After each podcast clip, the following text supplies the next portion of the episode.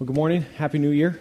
Uh, it is good to be here in the living room together, gathered together to, to worship, to hear from God, to be changed uh, by His truth. And I pray that you and I are open to that happening in our lives. It's, uh, it's easy to walk into a new year with the thought of this of, I'm going to change me.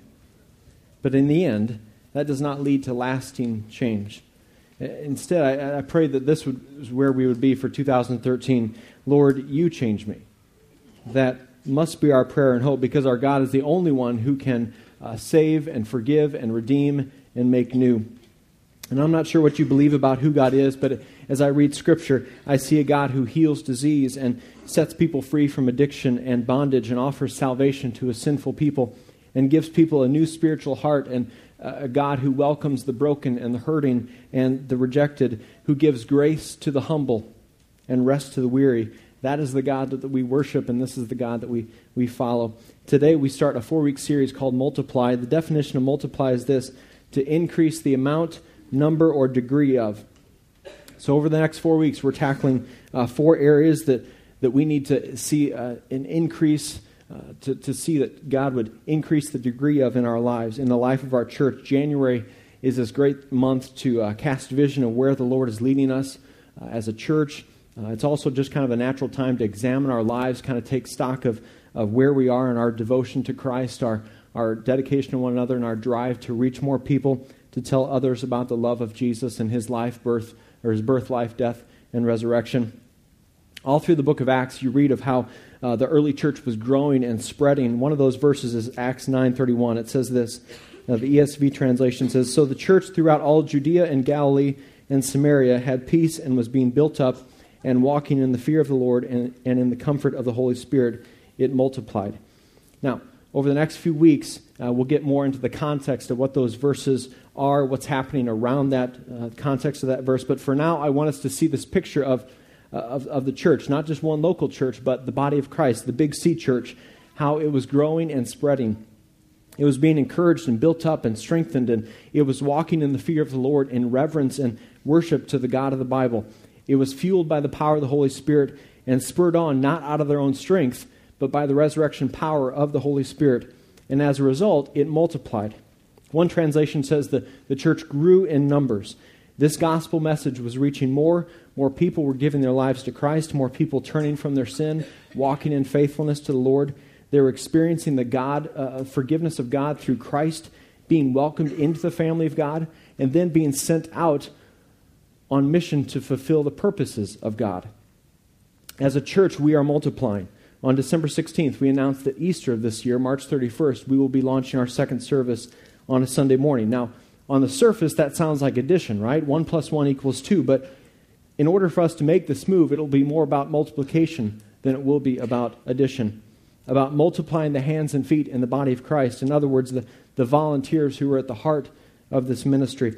It will be about increasing our degree of passion to, to share our faith, to pray for our neighbors and friends, of, to invite them to experience the love of Christ here. Uh, it will be about renewing our commitment to make disciples who make disciples, to personally invest into the people who God brings across our paths, who God brings into our lives, increasing the degree of biblical community we share with one another. I mean, these are exciting days at Crosspoint. I believe this is going to be a, a great season of trust and faith for us just to see it increase and deepen in the Lord, that we'll be encouraged to see how people will step up and how they find their place in ministry and how God will provide.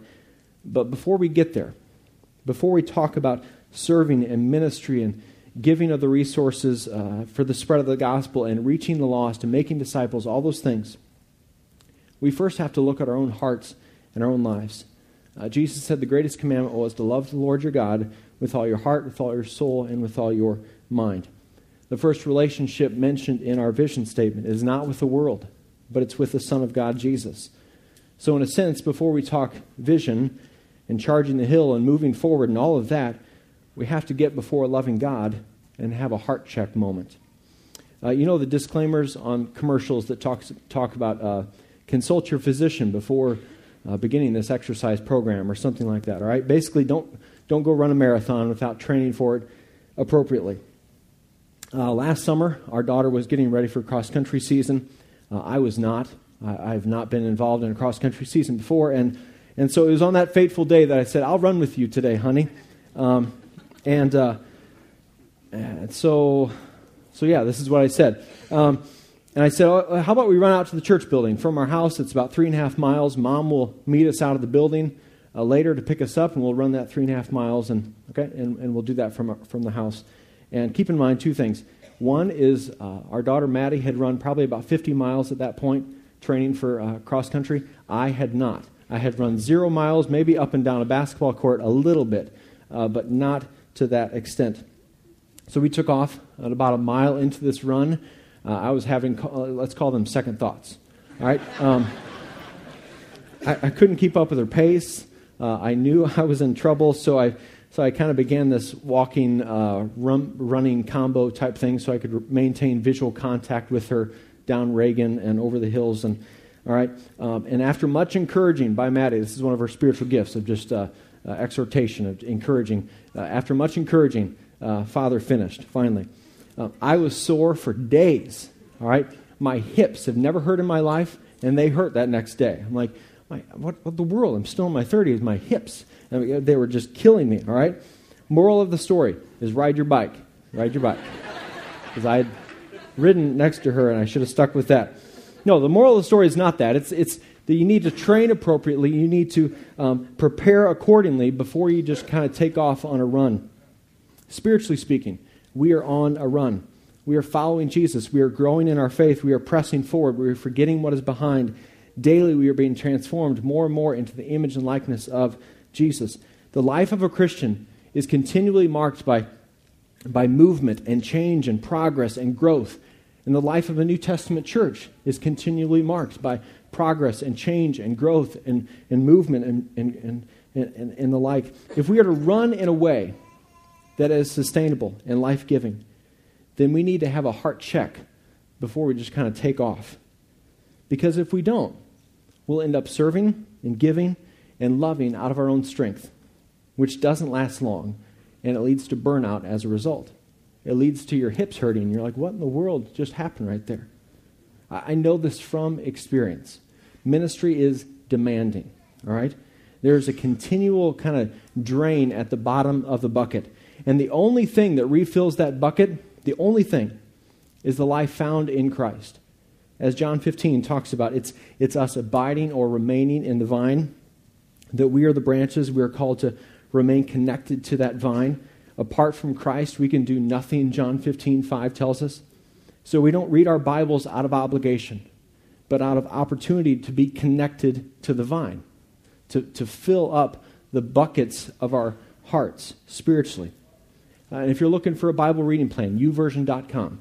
Uh, great plans, year long plans, four day plans, everything in between. Smart uh, app for your smartphone, all that kind of thing. Great plans to get you into the Word on a consistent basis.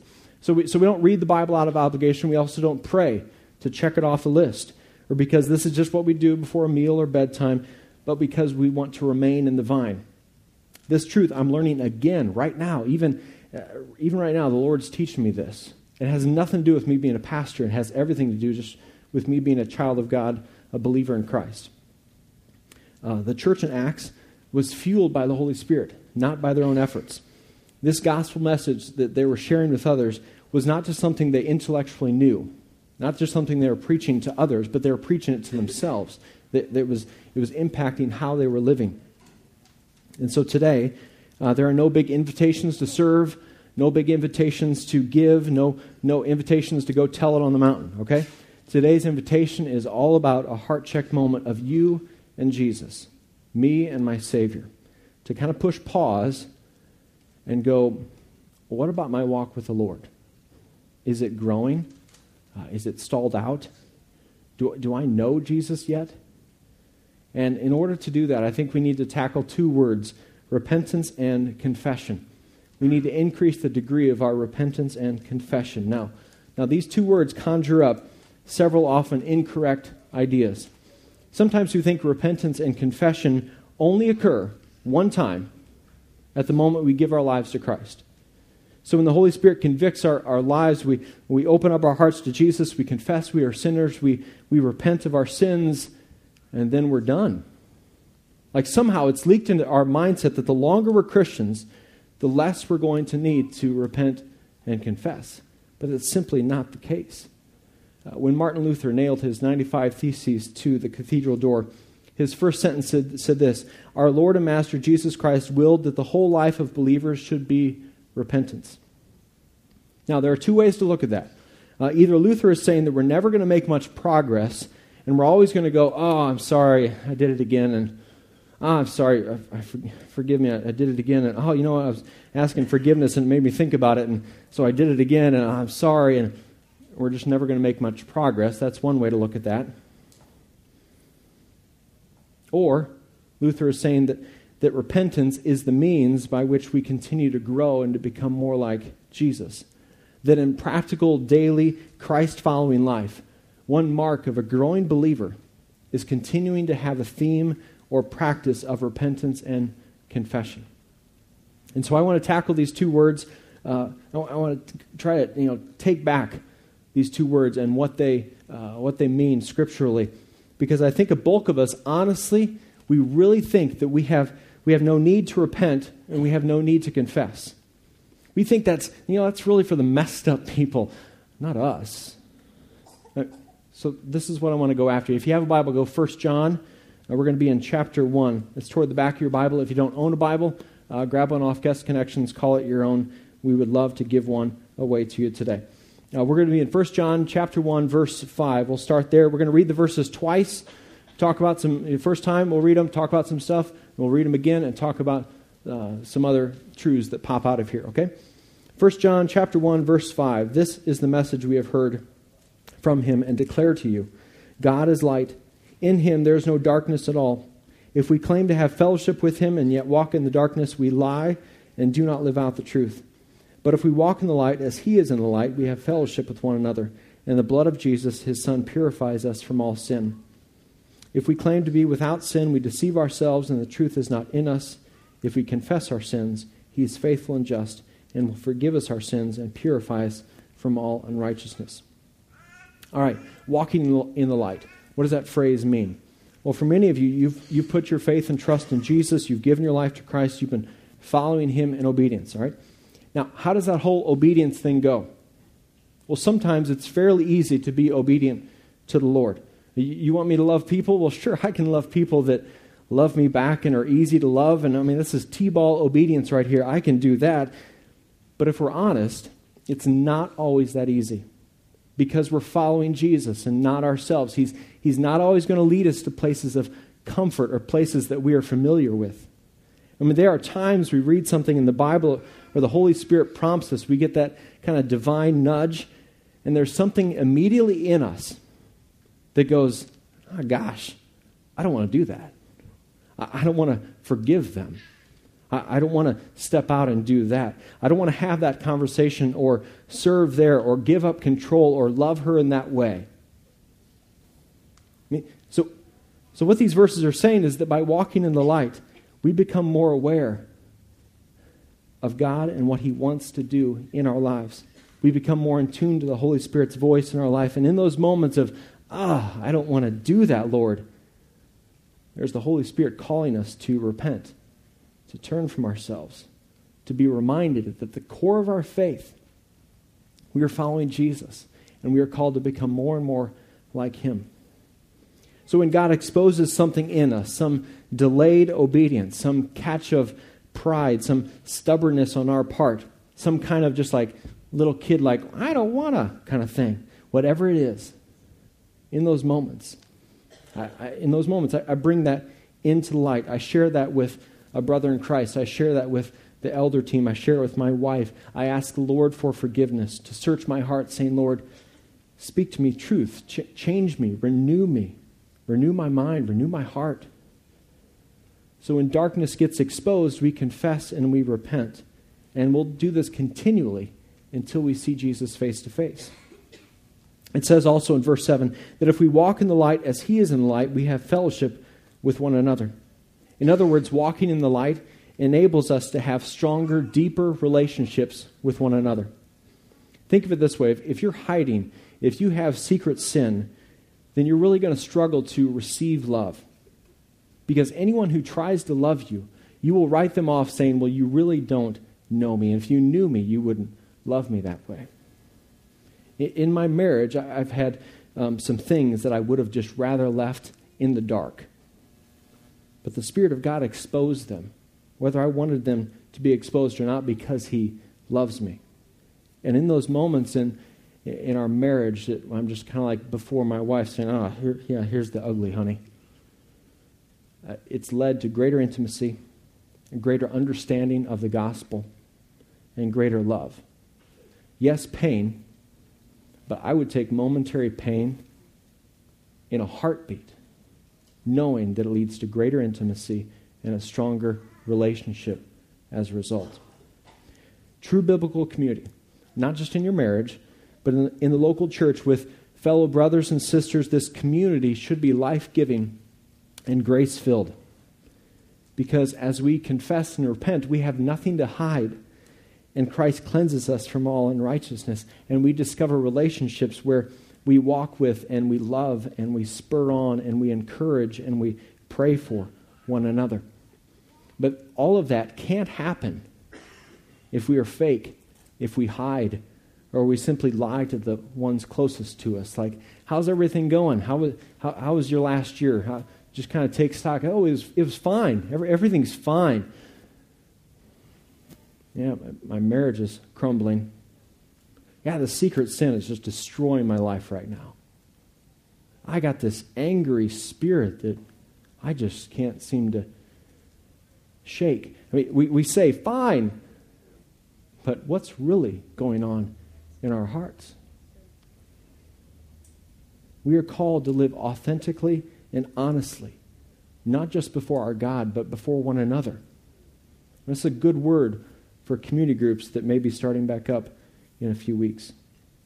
See, the temptation is to do the exact opposite of confess and repent. So, so rather, we hide, we keep it to ourselves, we continue to follow self rather than Jesus, and, and then we find that our hearts and our lives have drifted from the Lord.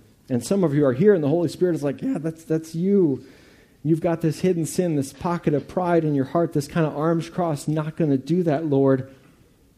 And He's calling you to to repent and confess, to turn from it, to move it into the light, to humble our hearts. Because when we do that, we, re- we receive grace. 1 Peter 5 5 and 6. Now, listen, we don't, we don't repent to earn more of God's love.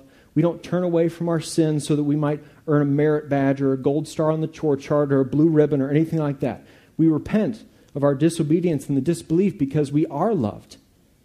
It's a response to the love that is why we do it. It's because I want Jesus to know that he, is, he, has my, he, he has my heart, He has my life, that He is my great treasure. So, let's read th- through these verses again. Now, this time, uh, there might be some truth that stings us, but I pray that it, it will be life giving as a result. So, 1 John chapter 1, verse 5 again. This is the message we have heard from Him and declare to you God is light. In Him there is no darkness at all. If we claim to have fellowship with him and yet walk in the darkness, we lie and do not live out the truth. Okay, so let's just let that verse sit on us a minute. If we say with our mouths, we have fellowship with him, but in the end, we have no relationship with him or real intention to, to follow Jesus, real intention to obey him, if we are comfortable with just kind of ongoing sin in our lives, then Scripture calls us a liar. Verse 7 if we, But if we walk in the light as He is in the light, we have fellowship with one another. And the blood of Jesus, His Son, purifies us from all sin. If we claim to be without sin, we deceive ourselves, and the truth is not in us. If we confess our sins, He is faithful and just and will forgive us our sins and purify us from all unrighteousness. So if we believe that we have no need to confess, that we have no sin that needs to be brought before the Lord. That if, if we're not a sinner, but, but those people are sinners. Or if, or if we're a sinner, but it's just kind of this vague, we can't really point to anything specific in our life that, that kind of runs contrary to God's word or contrary to his heart. If we say there's no sin in us, then, then we are deceiving ourselves. Our hearts are tricking us. Now, listen, in all this, I'm not talking about perfection. In going through these verses, uh, it's clearly pointed out that we're going to stumble and fall for the rest of our lives. If, if you've been around Crosspoint any length of time, you know we're not preaching that you're going to attain uh, perfection this side of heaven. And yet, your growth in Christ should lead to a life that looks more and more like Christ. So, progress, but not perfection. Because perfection doesn't happen this side of heaven. And when we pretend that it does, we just kind of reflect the self righteous, arrogant attitude that is not reflective of the gospel that we supposedly preach. What I'm talking about is our intent or our goal. Uh, comparing our life to, to taking a walk, where are you walking toward? Is your goal to become more like Jesus, or is it something else? Is it to be led by Him or to be led by what you and I want? In these verses, John basically lumps us into two different groups. One group walks in the light, confesses sin, those wayward areas of our hearts and lives, and are being cleansed from all unrighteousness through Jesus and the cross. And the other group claims to be without sin. And they aren't growing to obey his commands. Maybe you're pretending you know him, when in reality, you don't really know him personally yet. You, you might know about God, but you can't say you have this uh, active, growing relationship with him. You might have attended church your whole life, and yet you've never put your trust in Christ. You've never confessed him as Lord or turned from your sin. And I pray that when we take communion, that that could be your opportunity to give your life to Christ biblically and not just follow a man made religion, but to follow a Savior, a risen Savior. If we're following Jesus in every area of our lives, inevitably, inevitably, we're going to hit habits and patterns and motives, thoughts that we need to confess and repent of. I have, and I could go through a list for you today if we had time. Even just this last week, wrestling down the whole uh, uh, am I trying to please man or am I trying to please God? Just, just wrestling that down in my own heart. Just trying to get that before the Lord. Walking in the light means continually asking the Lord to search and examine our hearts and minds, and that can be an ugly search. He can drudge up some stuff that as he examines, he can drudge up some ugly stuff, but, but this is where the good news enters in. That, that we don't have to be fearful of that heart search. Because the more honest we are, the more honest we see our hearts, especially the ugly, the more glorious and beautiful and merciful and forgiving and loving we see God's heart. The more we see His unending, unending grace, the more prone we are to not walk in secret, but instead practice verse 9 and confess our sins because He is faithful and just and will forgive us our sins and purify us from all unrighteousness. So we must ask ourselves as we approach communion are there things that you simply just don't want to do, but you know, you know the Lord's asked you to do? Uh, are there things that He's called you to turn from to move into the light and, you, and you're saying, I'd rather not? Maybe sometime later, Lord, I, I would like to hold on to that one for a while.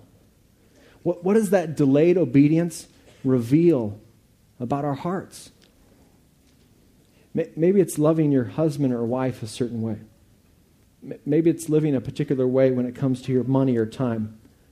Maybe it's dealing with a bitter root or kind of the apathy that might have crept into your heart, or some unresolved conflict with someone, or, or an angry, impatient, irritable, irritable spirit that you've never really let the, let the Lord get a hold of. I don't know what it is for you, but, but I trust the Spirit does. And it's just revealing that to our hearts right now and kind of bringing that to the surface. But I want you to know what verse 9 is it's truth. That when we confess, when we move it into light, that we'll be met with forgiveness and grace from a God who loves us enough to sacrifice his son on the cross. So, if there are two paths here that, that John is talking about, if there are two paths, one of confession and repentance, and the other of you pretending that there's nothing to confess and repent of, or one of walking in the light and one of walking in darkness, where are you? Where are you on this? What path are you on right now? Repentance and confession need to be this, this continuing pattern in the life of a follower of Jesus, kind of an ongoing posture, so to speak, of a believer. Remember, this is about getting regular heart checkups. John then writes in chapter 2 My dear children, I write this to you so that you will not sin. But if anyone, if anybody does sin, we have an advocate with the Father, Jesus Christ, the righteous one. He is the atoning sacrifice for our sins, not only for ours, but also for the sins of the whole world. We know that we have come to know him if we obey his, if we keep his commands. Whoever says, I know him, but does not do what he commands is a liar. And the truth is not in that person, but if, any, if anyone obeys his word, love for God is truly made complete in them. This is how we know we know him. This is how we know we are in him. Whoever claims to live in him must live as Jesus did. Now, those verses kind of lined up what godly repentance looks like and how it works. When we sin against God, our hearts are exposed to the light of truth. But the good news is that we have an advocate, a, a supporter, a backer in that moment. And who is that advocate? It's Jesus Christ, the righteous one. He takes our sin, covers it by his blood, throws it away, so that we can grow and walk in obedience. And this is why we celebrate communion. This is what we remember in communion. I don't have to hide from my God because I've been shown grace through Jesus. Adam and Eve hid from God following their sin. Even in my darkest moments, even in your darkest moments, even when the most ugly, habitual, generational, wayward attitude or thought has been exposed, I can run toward God knowing that He is faithful and just and loving and forgiving. I can run to Him because I understand this is not about earning more of His grace or love, but rather about receiving it. I run to him because 1 John 1 9 is truth. And I don't clean up my act on my own, but I bring it to Jesus, who is the only one capable of turning a dark heart whiter than snow, who bringing beauty from pain, bringing life out of death. This morning, we are ending our service with a, a fitting response of communion. Uh, communion is not for everyone. Uh, the Bible says only believers that have accepted God's gift of salvation through Jesus should take communion. If you're not a believer in Jesus yet, if you've never put your faith in Him, then I invite you to do that right now. My invitation to you is to confess and repent. To just pray quietly at your seat Jesus, thank you for your love. I believe you died for me. I believe you rose again for me. You paid the price for my sin. Forgive me for my sin. I confess that you are Lord, you are Savior over my life. Teach me to obey you. Teach me to follow you as the King of my life. It's about confessing your need for a Savior and, and repenting and turning, turning your life in order to walk toward Him rather than ourselves. And if you give your life to Jesus today, then I, then I encourage you, I would ask you to take communion with us, to remember the Savior whose body was broken for you, whose blood was poured out for you, and worship Him in that way and thank Him in that way and remember Him. Remember the sacrifice.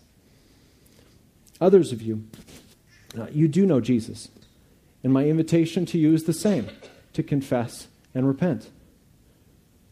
What, what, what's the Lord convicting you of right now? What, what do you need to kind of confess and move into the light? What do you need to turn from? What do you need to kind of get before the Lord today? Is it something from uh, the last year that you just, like, I don't, I don't want to be entangled. I don't want to be in enchained to that this year? Is it some sort of dark part of your heart that you've never really allowed the Lord to, to deal with? What is it? And I, and I pray that you would, uh, you and I, would be open to the Spirit's work in our lives. If you're a believer in Christ today, that in communion, talk to your heavenly dad in prayer.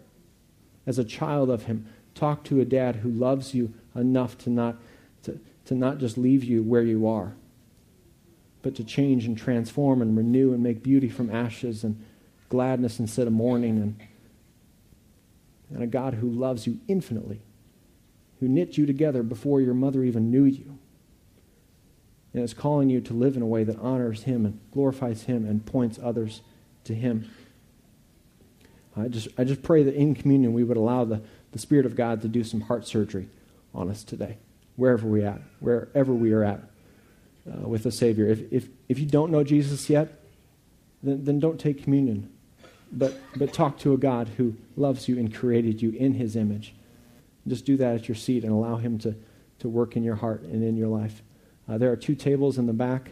Uh, we've done this last couple times where we kind of walk toward the outside aisle and then come back through the center aisle. Grab a cup of the juice, a piece of the bread, come back, have some opportunities to, to pray, just get quiet before the Lord, and, and just push pause, so to speak, and allow God to do a heart check on us. Let, let me pray, and we'll stand up and take communion. Father God, I thank you for who you are. I thank you for uh, the, the practice of communion, that it's an opportunity for us to remember your Son, to remember his body being broken, his blood being poured out for all humanity for the forgiveness of our sin.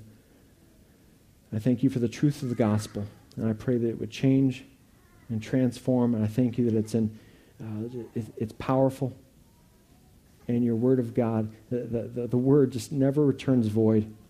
It's living and active, and I pray that it would dive deep into our hearts and do some surgery and change us and transform us today. We love you. In your name, amen.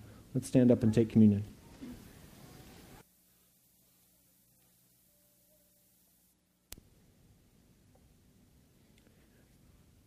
the Lord Jesus, on the night he was betrayed, took bread, and when he had given thanks, he broke it and said, This is my body, which is for you. Do this in remembrance of me. Let's eat the bread.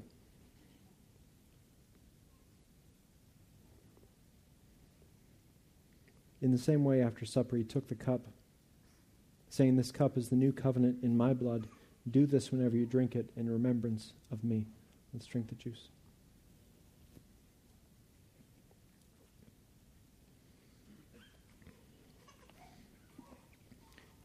Therefore, since we have a great high priest who has gone through the heavens, Jesus, the Son of God, let us hold firmly to the faith we profess.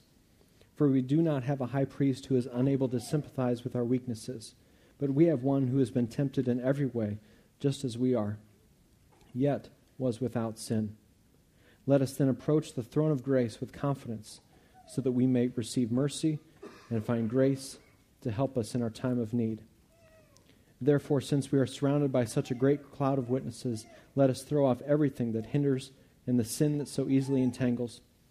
And let us run with perseverance the race marked out for us. Let us fix our eyes on Jesus, the author and perfecter of our faith, who for the joy set before him endured the cross, scorning its shame, and sat down at the right hand of the throne of God. Consider him who endured such opposition from sinful men, so that you will not grow weary and lose heart. Lord, I pray that, uh, that you would spur us on this year to a deeper devotion to you, to a greater love, that you would increase um, the humility in our hearts, increase our, our desire to turn from, to repent, and, and to confess and move, uh, move our sin, our lives continually into the light. Lord, we want, we want to reflect you to the people around, around us. We want to honor and glorify you in everything. I pray that we would hold firmly to the faith we profess and we would approach the throne of grace with confidence. That we would throw off everything that hinders, that we would fix our eyes on Jesus, and that you would be glorified in and through our lives. We love you, Jesus. We declare you are King over this church, King over our lives, and King over this year. And I pray that you would be lifted up, you would be elevated in and through our lives in this church. In your name we pray. Amen. There will be volunteers available up here. Uh, if you need uh, prayer, prayer response team, volunteers up here, uh, feel free to come up and if you have something, whether it has to do with the message or just in life in general, you need prayer, there'll be people up here who love to pray with you. Have a good week. God bless. See you next Sunday.